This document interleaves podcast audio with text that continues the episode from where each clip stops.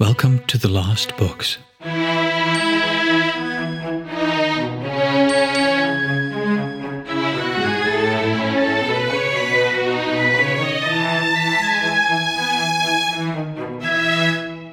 Angel of Aphelion 6. James enters the second floor lounge to find Dee in a chair holding her lighter. She stares through its burning flame. Asha, Shen, Eli, Kay, and Nether sit nearby. James notices the artwork covering the entire rear wall an Apollonian sun around a woman's face, and a tree with doves on its branches. James, says Roll, entering the room, since we haven't found the Wanderer, we've got to consider other options.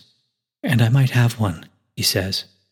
If it's a tonic, I'll drink it, says James. If it's a, it's a place, says Roll, catching everyone's attention. And it's not that simple. Shen signs something, and Roll nods. The Black Crucible, says Nether. The Black Crucible, says Kay. Roll continues. I believe you may have traumas that are inhibiting you, limiting you. Not only the trauma of losing your memory, but traumas from long before that. Carissa can show us the nature of your trauma and if the crucible offers some possibility of progress.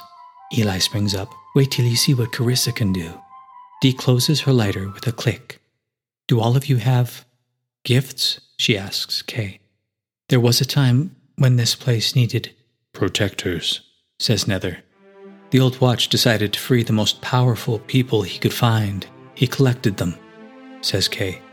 He thought it was the best way to safeguard the library and its people. But one of them turned on him. James feels an uncomfortable quiet drift over the room. Kay continues. A war broke out. A war that started in this very library. Nether's brother tried to protect the old watch.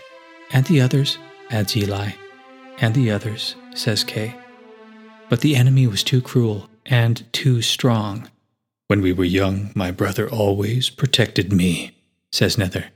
Nether's brother was killed by a creature called Loom, says Kay. Loom brings the night, says Nether. Dee feels a cold rush flow through her.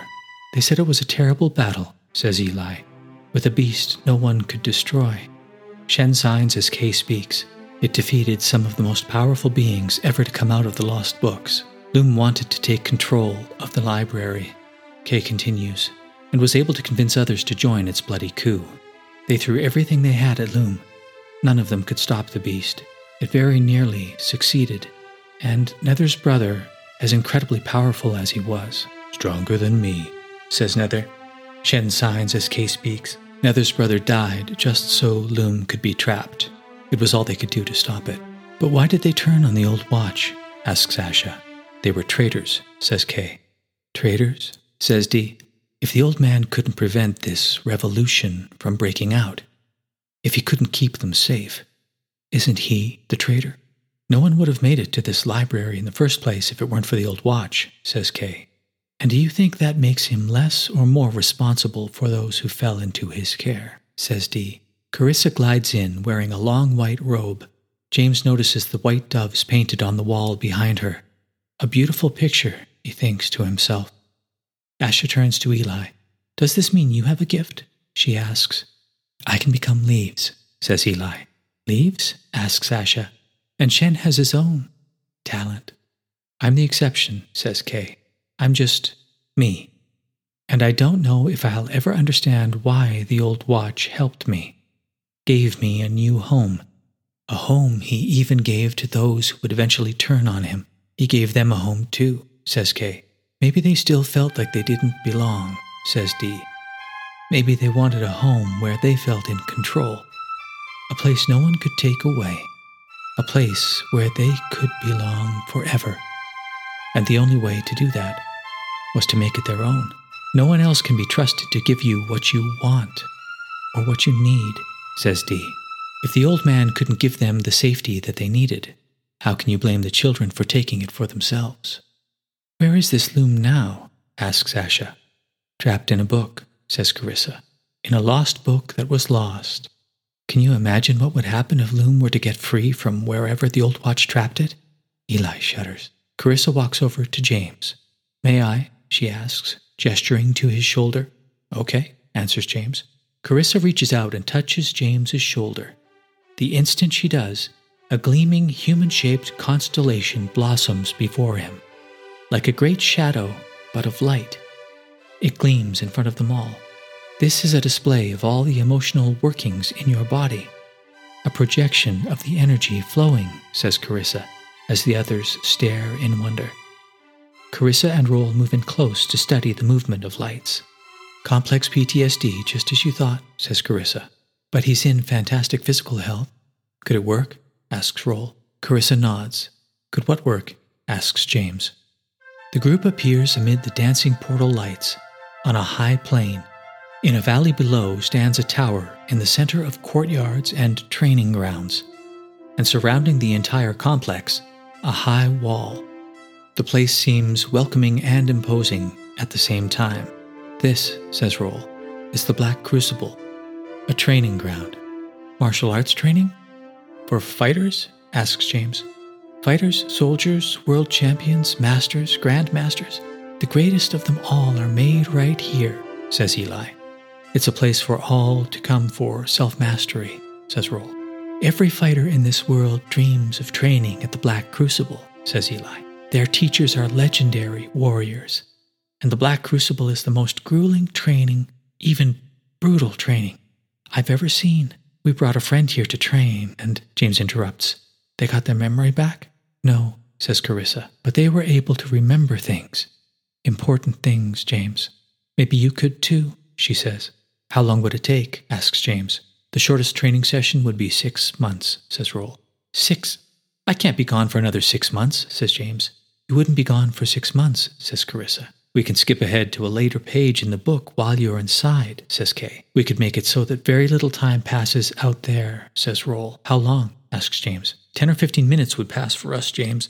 But you would live every second of every minute of every day, says Roll. Dee steps forward. Is the possibility of finding a few pieces of memory worth that to you? she asks. James considers the question carefully. He looks out at the black crucible. No, he says. Let's just keep looking for my book. Dee flicks her lighter closed with another metallic click. In the library, James reaches the top of the stairs and wearily turns toward his room, eager for a moment's rest, when he hears someone in the second floor reading room he enters and finds Dee holding a book. What are you doing? he asks, as she opens it and places it on the table. Dee, says James. She pulls down the table's heavy metal paperweight to keep the book from closing. James can't help but think she looks like she's done this before. I'm not going with you, says James. Dee advances on him, catching him by surprise. He stumbles back against the wall. She leans in and whispers in his ear. I know some part of you wants to go with me. I get the feeling that we could do anything together, you and me. James smells soft rose and milk chocolate and realizes it's Dee. He breathes in deeply, wanting to hold the scent in his memory. Asha, curious, peers around the corner and sees them. Dee notices, then presses her mouth against James's ear. Asha shudders in surprise. I make my own rules, James. Tell me the truth. Do you really want me to stop? Asha, unable to look directly at them any longer, goes. Dee turns all her attention to James. I'm not like anyone else, and I never will be, she says. If you're not coming with me, you better leave. He doesn't, and so she begins to read. This fruit was the lifeline that made their civilization possible. And in this precious orchard, the dancing lights transport the two of them from where they were to where they are. In front of them is an orchard with great green trees, and pairs of gleaming gold are on the branches. Next to them, a sign is posted Pick only one. Dee reaches for one of the pears. Be careful, says James. She plucks it and feels a rush. I think this is solid gold, she says pulling a sack from her jacket and dropping the pear into it. Why do you have a bag? asks James. She reaches up and plucks another. Dee. The tree withers. It says to pick just one. Dee, unmoved by the sudden poor condition of the tree, plucks a third pear. The tree withers and dies. You have interrupted my work, a voice sounds behind them. James and Dee spin around to see Thalo Blue, a slender, sleek android of soft gray, standing before them. The android is as much a work of artistry as science. The electric life that surges through them glows from their body as they hover, giving off a human kind of warmth. The android's hello is a blink and a nod, and there is a softness in their eyes, something like genuine kindness. And on the upper left of their chest is a registration code written TH8LU3. Why have you destroyed this tree when you value its fruit? asks Thalo Blue. They have no answer. What they knew they did not want. What they wanted they did not know, says Thalo Blue to himself. I'm so sorry, says James. We're we're new here and my friend got excited. Leave this orchard at once, says Thalo Blue. I'm not ready to leave just yet, says Dee. I'd prefer you not witness the implementation of my battle code parameters, says Thalo Blue. Dee, let's go, says James. But Dee doesn't move. Thalo Blue begins to hum with an energy so powerful that the air around them crackles. All right, maybe I'm ready to leave now, says Dee. I'm truly sorry we damaged this tree. My name is James, he says, reaching out to shake hands with the android. Thalo Blue reduces their energy output and returns to a neutral and less menacing mode. Cause no further damage and be on your way, he says. Then he flies away up the road. Oh, what I would do if I could fly, says James. Come on, T, time to go. They hear the clinking of a metal workshop. Clink, clink. Even James can't contain his curiosity. Another clink, clink and James and Dee follow the sound up the road to a farmhouse and a barn. The clinking stops. The yellow board and batten farmhouse is broad and welcoming, with several windows to several rooms. Dee walks over and looks into a window. The rooms inside are clean and empty. James finds at his feet a large metal plaque set into the road. It reads, The Orchard of the Golden Pear. The clinking starts up again coming from the barn. James and Dee enter to find Thalo Blue working to repair an inactive robot on a work table. Another inactive robot sits against the wall, and this one is the size of a tractor. They are clearly earlier models, older models. You're still here, says Thalo Blue. What are these? asks James. My friends, says Thalo Blue. James notices markings that read TR1 N1 T4 on the massive robot's shoulder. They had hard lives, says the android. I want so much to make their lives better, he says as he reconnects a wire. But I'm failing. Dee feels a profound curiosity turning within her. What are you? she asks. What am I? says Thalo Blue. That is a reductive question. DC's writing etched onto Thalo Blue's chest as well. TH8LU3, she reads. No, he says. That was the designation I was assigned, but I have renamed myself Thalo Blue. It's a good name, says James. What happened to your friends? I did, says Thalo Blue. You did, says James. I led them here to the source of the signal, to a place beyond where the path ends. Did you follow the signal too? Did you witness the appearance? I know we are not the only ones who saw it, but Thalo Blue can see by their blank expressions that they don't know what the android is talking about. Why have you come here? They ask. For the gold, says Dee. Why did you come here? She asks. To find the angel, says the android. The angel? asks James. You didn't hear the call then? asks Thalo Blue. Oh, if you could have heard the call. If you'd seen what we saw. If you'd have been in that place at that time. We traced the angel signal here to a line we couldn't cross. I think I was meant to lead an army, but I chose to follow an angel, says Thalo Blue. A robot in search of an angel, says Dee. I am not a robot. I am a complex cognitive transputer system. I am an engineer, and my name is Thalo Blue. If you'll excuse me, says the android as they return to repairing their friend, you'll be able to fix them? asks James. It will take time, but I will restore them, says the android, as if they were making a promise. James places his hand on the hand of the smaller robot on the work table. He staggers back. James, are you all right? What happened? asks Dee. I saw him, says James. I saw some part of him. He's alive. He's he's really alive. Is he? says James. How did you know that name? asks Thalo Blue. How were you able to communicate with him? James, feeling overwhelmed, leans against the table. Thalo Blue, what exactly did you see that brought you here? asks Dee. A being of light, says Thalo Blue. An angel. Sparks light up Thalo Blue's face as he solders tiny golden wires back together. A being of light that appeared to us for 3.76 seconds. We saw and heard something spectacular, miraculous, glorious. An angel, says Dee mockingly. An unconformity an exception, a signal, a beacon, a song. An angel calling me and my friends here, says Thalo Blue. Forty seven hours ago, and outside established procedures, I led my friends 658 meters from our current location, where we found a boundary, a limit to our known world. The four of us tried to cross it, but there are only three of you here, says James. I tried to lead them to the point of the angel's origin, but in trying, my friends were reduced to the inactive state in which they currently reside.